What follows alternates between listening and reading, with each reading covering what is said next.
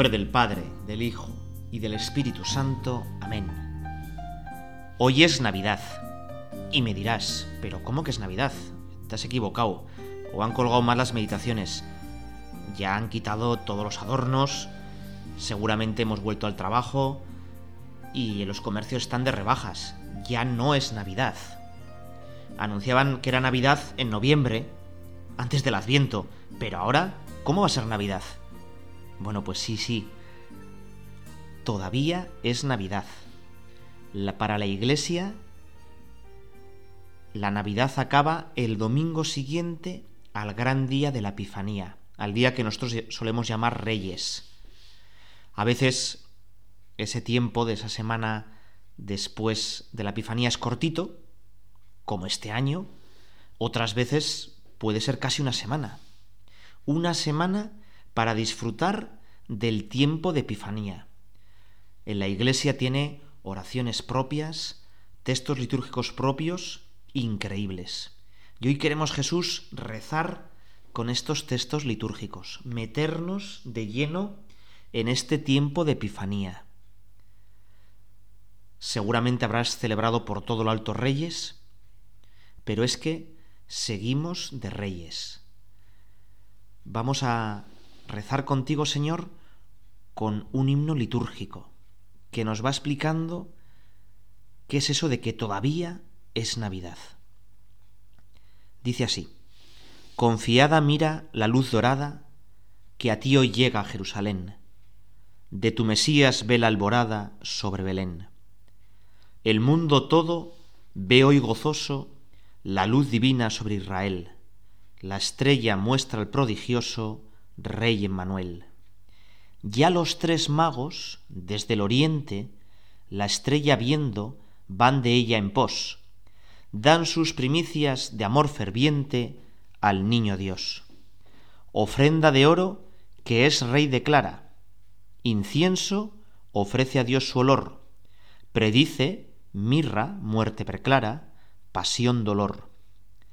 La voz del Padre, Cristo te llama, su predilecto sobre el Jordán. Dios en los hombres hoy te proclaman valiente Juan. Virtud divina resplandecía del que del agua vino sacó, cuando el anuncio de Eucaristía Caná bebió. A darte gloria, Señor, invita la luz que al hombre viniste a dar, luz que nos trae gloria infinita de amor sin par. Bueno, un poema precioso, pero que hay que leerlo como dos veces, ¿verdad? Y encima si lo has escuchado, pues claro, como cambia el orden en las frases, pues igual eh, te has liado un poco. Y además parece un poco raro porque... Porque no mezcla que si los Reyes Magos que si el bautismo, que si las bodas de Caná. ¿Qué está diciendo esto?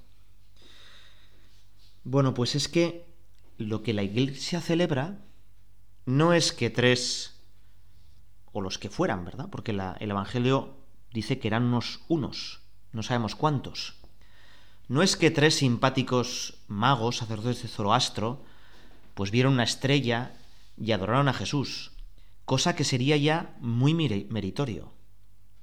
Sobre todo, lo que celebramos es que ese niño, nada más nacer, empieza a manifestarse, a revelarse. Quiere que todas las personas le conozcan. Y por eso la tradición cristiana ha puesto a esos simpáticos personajes cada uno como de una edad diferente, uno viejo, otro más maduro, otro jovencito, de una procedencia, cada uno de un continente diferente, porque la idea es que Dios nace para todos y Dios va a buscar a todos. aquellos sabios de Oriente les buscó en las estrellas y en el lío del horóscopo que tenían montado. A ti y a mí también nos va a buscar. Por eso la Iglesia no solo celebra Epifanía el día 6, sino que pone después una semana y una especie como de repetición la semana siguiente, ahora lo verás por qué, para que pensemos qué importante es que la noticia de Dios, que esa luz que empezó a brillar en Belén, vaya contagiándose, vaya llegando a todas las personas. ¿Y por qué te decía que una especie de repetición? Porque, bueno, el día 6 celebramos a los sabios de Oriente. Al domingo siguiente, de repente la liturgia da como un salto y el niño que tenía unos meses, que era regordete ¿eh? y adorable, ¿verdad? Con unos, me imagino yo, con unos mofletes así para agarrarle, ¿verdad? Pues ese niño se ha hecho mayor y se bautiza en el Jordán. Y aunque ya empieza el tiempo ordinario, el segundo domingo del tiempo ordinario solemos leer las bodas de Cana, el primer milagro. Y como esta poesía, los tres episodios, en el fondo, son uno mismo. Son parte de la gran revelación de Dios. Dios que se quiere revelar. Fíjate que en el bautismo del Jordán Jesús se revela. Es decir, Jesús empieza a explicar quién es Él. ¿Y quién es Él? Tú eres mi Hijo amado. Él es el Hijo de Dios. Y Jesús en el Jordán se pone en la fila de los pecadores. Juan Bautista, mm, pues para era un gran predicador, yo me imagino pues lleno de energía, denunciando al pueblo todas las cosas malas que hacía, y para que se viera más claro la necesidad de, que de cambiar, él inventa un signo, y el signo es el bautismo.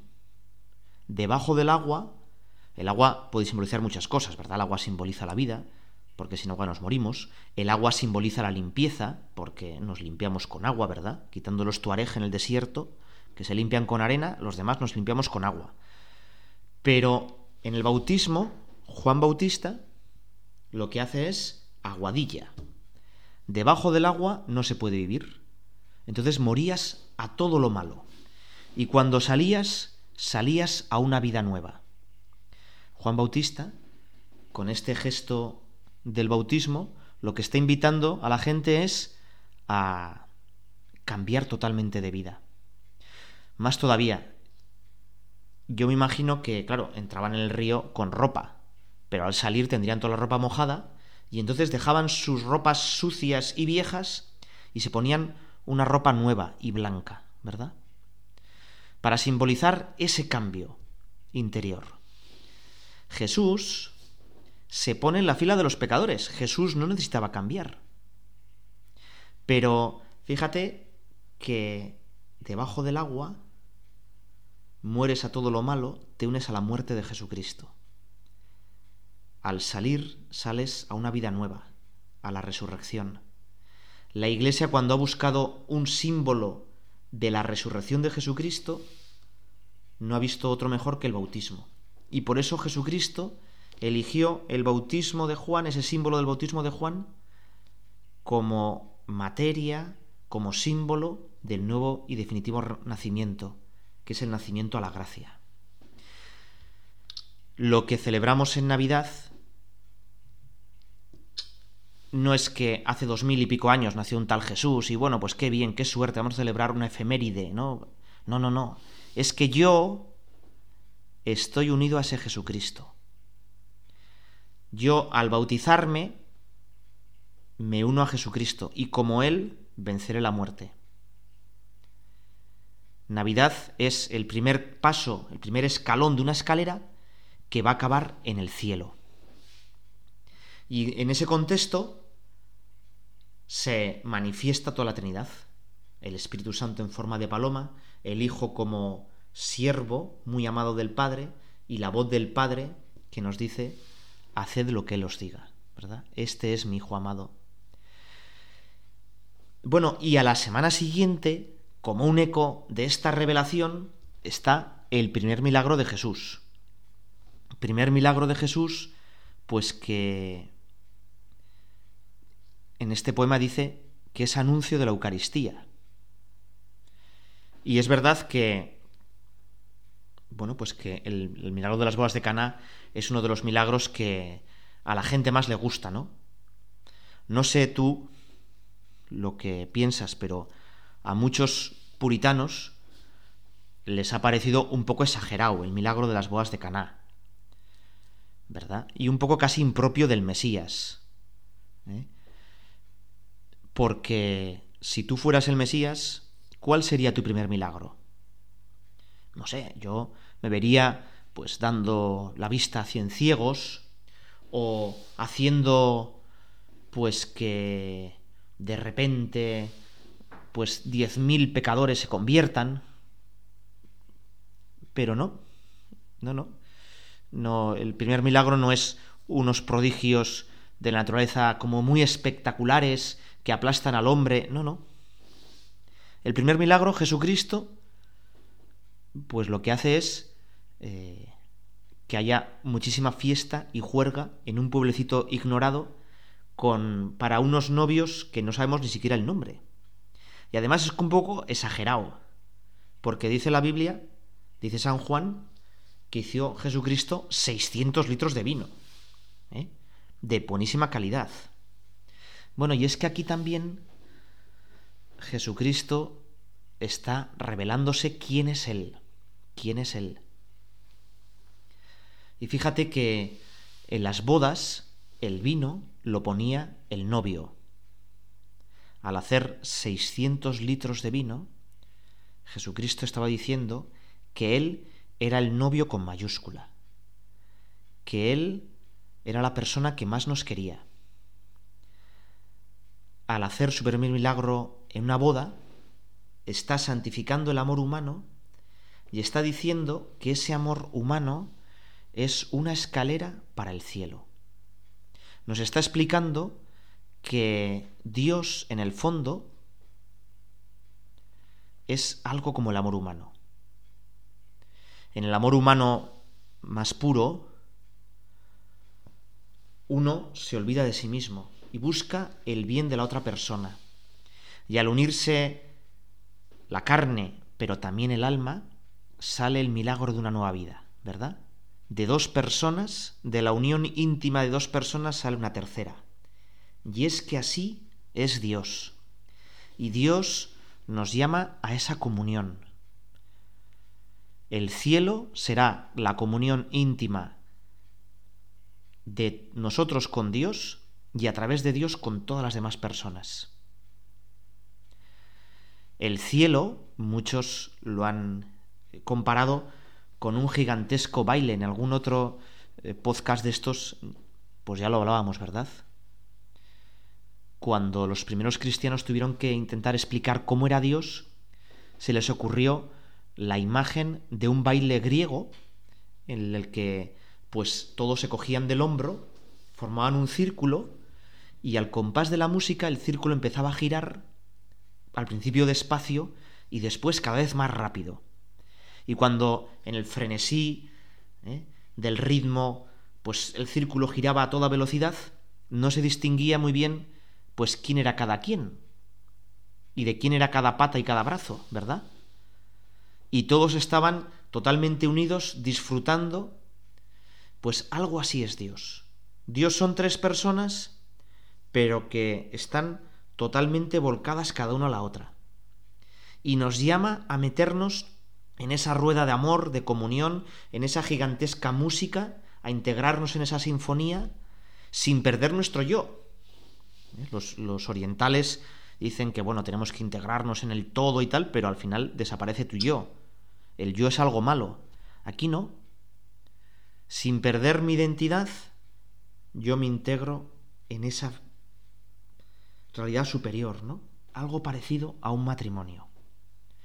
Y en el fondo, Fíjate que Caná no solo es anuncio de la Eucaristía porque pues es vino, ¿verdad? Y la Eucaristía se hace con vino, sino que el vino es la alegría, la fiesta, y Caná es anuncio de la Eucaristía porque por medio de la Eucaristía nos unimos con Dios y entre los demás. Cada misa vamos adelantando el cielo. En cada misa compramos las entradas anticipadas del cielo y deberíamos pregustar ya el cielo. Bueno, y todo eso es Navidad. Por eso, aunque la Iglesia cierra el tiempo de la Navidad con la fiesta del bautismo, y luego tenemos como una prolongación en las bodas de Caná, todos los días es Epifanía. Todos los días tú, Señor, te manifiestas a la Eucaristía. Todos los días, cada uno de nosotros, tenemos que manifestarte, tenemos que hacer que esa luz llegue a los demás.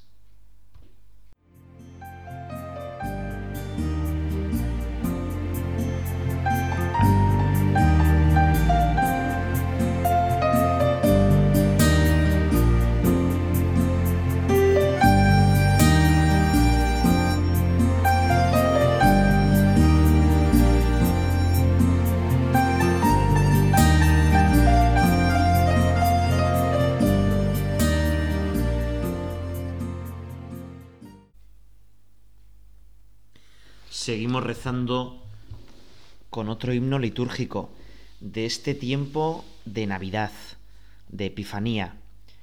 Ayer en leve centella te vio Moisés sobre el monte. Hoy no basta el horizonte para contener tu estrella. Los magos preguntan y ella de un dios infante responde, que en duras pajas se acuesta y más se nos manifiesta cuanto más hondo se esconde.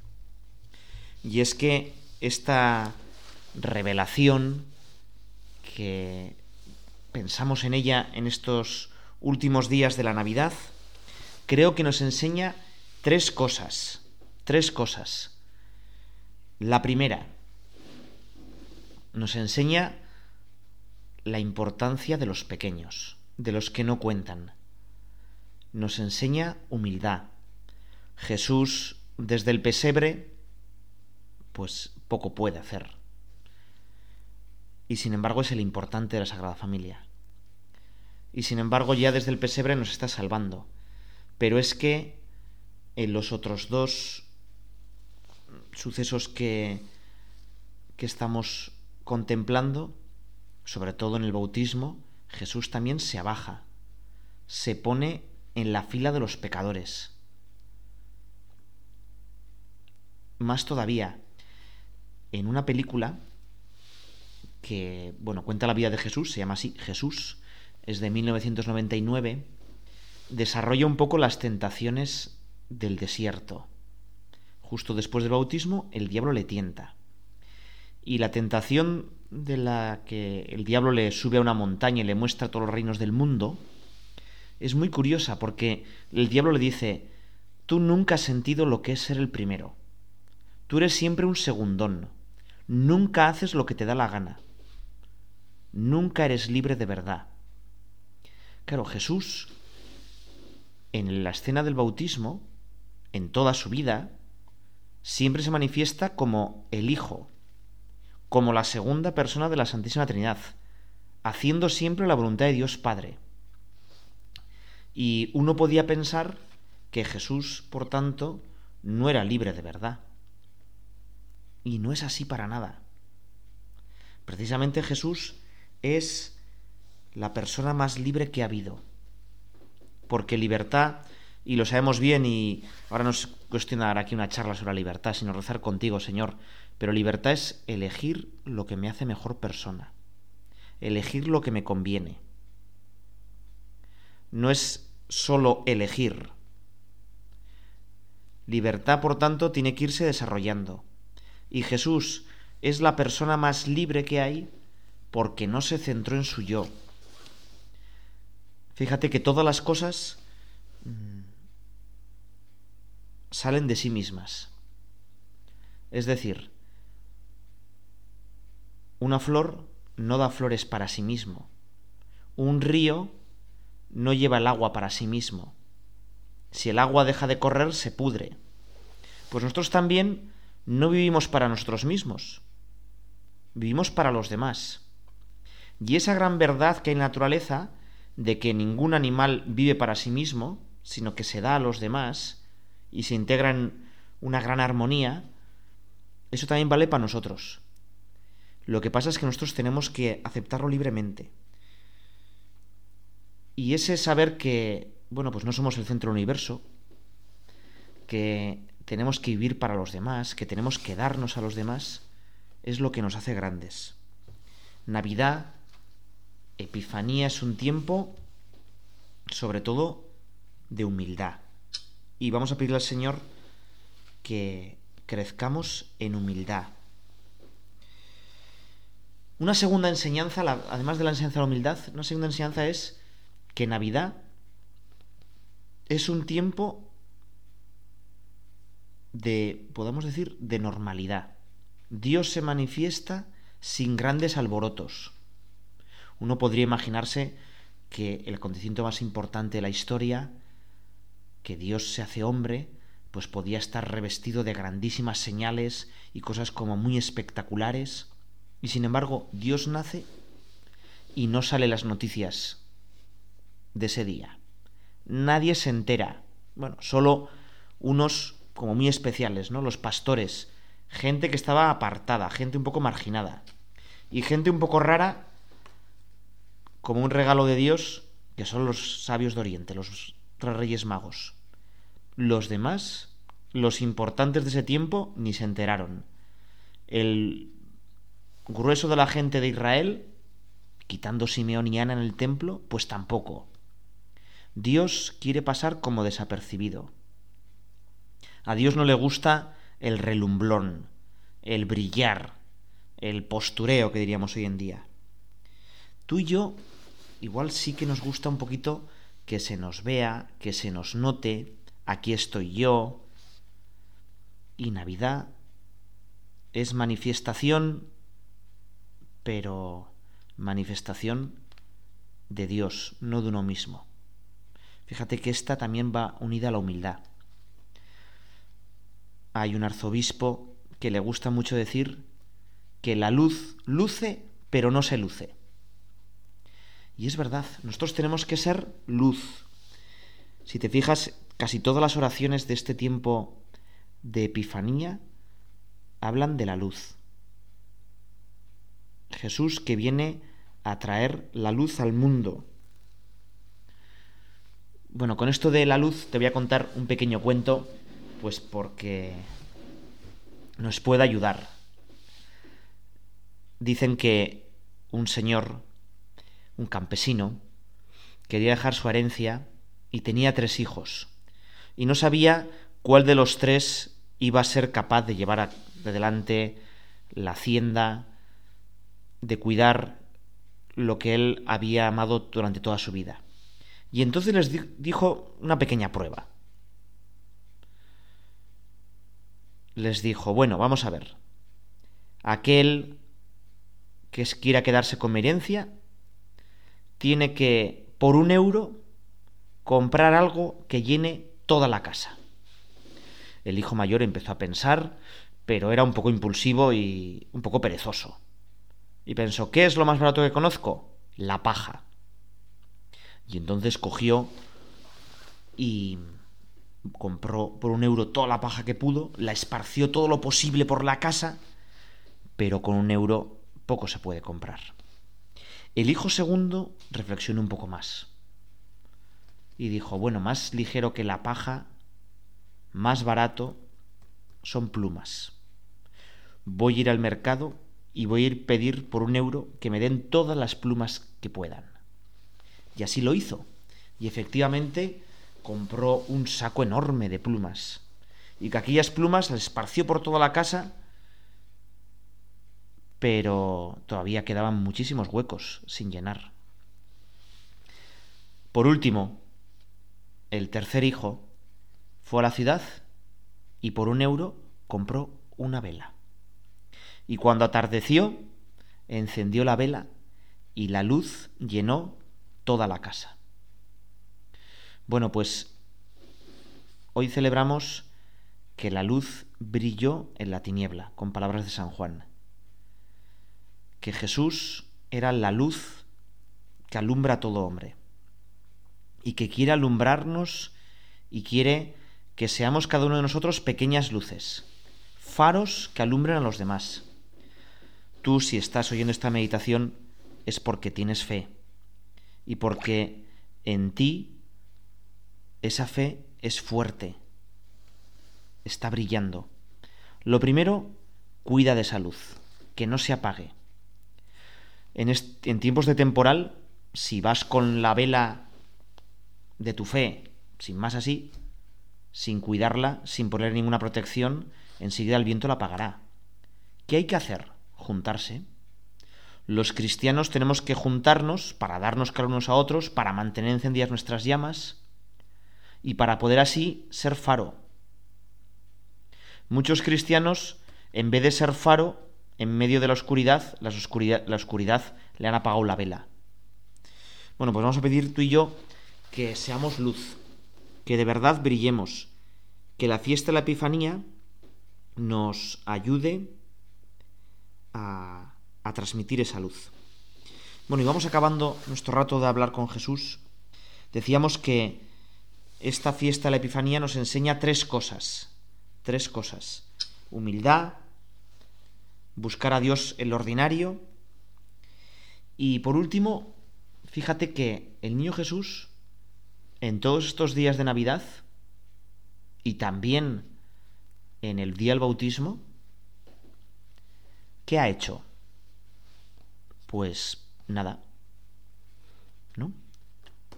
El niño Jesús se deja hacer. El niño Jesús, pues no puede amar todavía, es amado. Jesús en la fila del, de los pecadores en el río Jordán es bautizado. A ti y a mí nos gusta muchísimo, bueno, sobre todo a mí, no sé tú, nos gusta muchísimo hacer. Y pensamos muchas veces que ser cristiano es hacer muchas cosas, rellenar una hoja con actos de piedad que he hecho. Y en el fondo, amar yo a Dios. Y estamos muy equivocados con eso. Porque el centro, nuevamente, soy yo. Fíjate que la humildad, que el pasar desapercibido, también tiene que ver con esto.